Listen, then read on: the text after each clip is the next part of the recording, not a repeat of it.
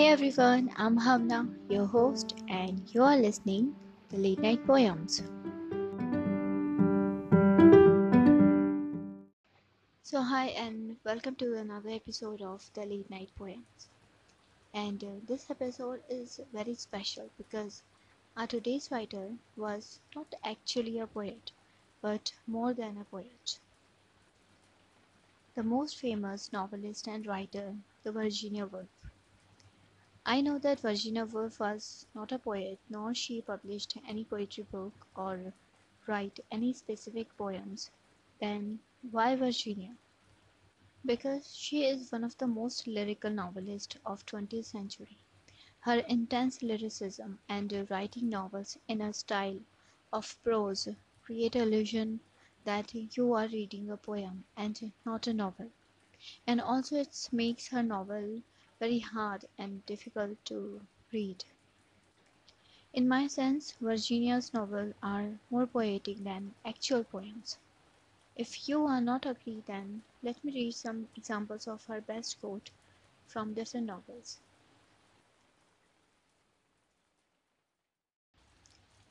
Some of her quotes are, I made and remade continually. Different people draw different birds from me. There's one from The Lighthouse. And I was never sure whether you were the lighthouse or the storm. There's another famous quote from The Lighthouse is, I'm your friend, a soul for your soul, a place for your life, home, know this, sun or water, here or away. We are a lighthouse, we leave and we stay. And last but my personal favorite is Anon, who wrote so many poems without signing them, was often a woman, by Virginia Woolf. Now please keep in mind these are just few examples of Virginia Woolf's best quote which I like the most, and there are so many lyrical quotes by Virginia out there. So before I read my favorite prose from The Waves, a short novel by Virginia Woolf, let's more talk about her early life and genres. Virginia Woolf was born as Adeline Virginia Stephen on 25th January 1882 and the 7 children of 8 in the family. Later married to Leonard Woolf in 1912. And became Virginia Woolf. She was an English writer, considered as one of the most modernist 20th century authors and pioneer in the use of stream of consciousness as a narrative device. Now, stream of consciousness is a narrative style that tries to give the written equivalent of the character's thought process, where the person addressing an audience or a third person usually used in poetry and dramas. Virginia Woolf was a queen when it comes to the stream of consciousness. Her first novel, The Voyage Out, published in 1915 at the age of 33.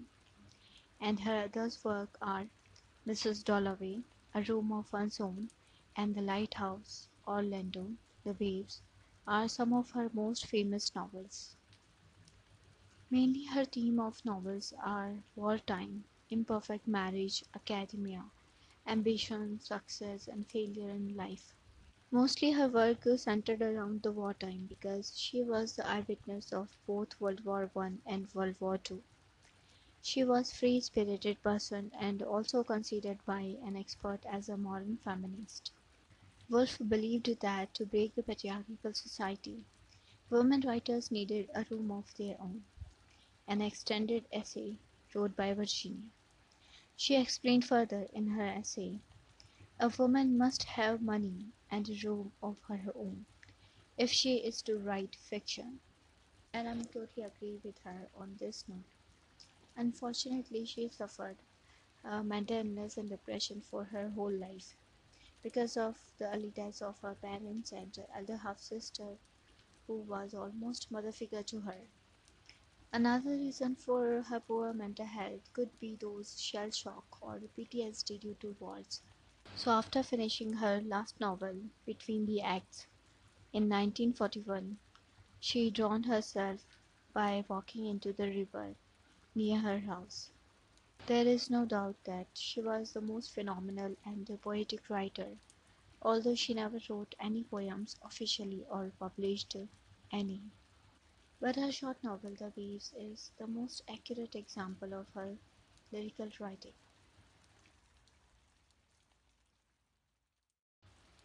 This short story was an experiment by Virginia Woolf, and it's based on 6 friends and their different stages from childhood to adolescence to adulthood, and every character in different parts speak to their mind and expressing themselves in a dramatic and poetic dialogues. The whole book is full of prose can be converted into poems.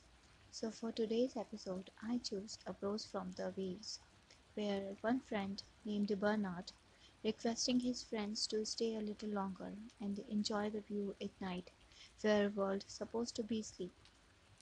Now there are so many famous quotes from The Waves, but I prefer this one because I love this idea, and I also like to sit on the rooftop at nights and watching those flickering lights far from me, and wondering who are still there at these such hours. So here, a prose from The Waves by Virginia Woolf.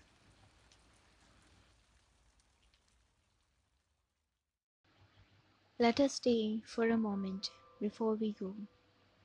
Let us pace the terrace by the river almost alone. It is nearly bedtime. People have gone home. Now, how comforting it is to watch the lights coming out in the bedrooms of small shopkeepers on the other side of the river. There is one, there is another. What do you think their takings have been today? Only just enough to pay for the rent, for the light and food and the children's clothing, but just enough. What a sense of tolerableness of life. The lights in the bedrooms of small shopkeepers give us. Saturday comes and there is just enough to pay perhaps for seats at the pictures. Perhaps before they put out the light, they go into the little garden and look at the giant rabbit couched in its wooden hut. That is the rabbit they will have for Sunday dinner. Then put out the lights. Then they sleep. And for thousands of people, sleep is nothing but warmth and silence and one moment's sport with some fantastic dream. That goes on. Listen. There is a sound like the knocking of railway tracks in a siding. That is the happy concatenation of one event following another in our lives. Knock, knock, knock. Must. Must go, must sleep, must wake, must get up. Sober, merciful world, which we pretend to revile, which we press tight to our hearts, without which we should be undone. How we worship that sound like the knocking together of trucks in a siding. Now far off down the river, I hear the chorus, the song of Boston boys who are coming back in large charabancs from a day's outing on the decks of crowded steamers. Still, they are singing as they used to sing across the court, or winter's nights, or with the window open in summers, getting drunk, breaking the furniture, wearing little striped caps, all turning their heads the same way as the brake rounded the corner, and I wished to be with them.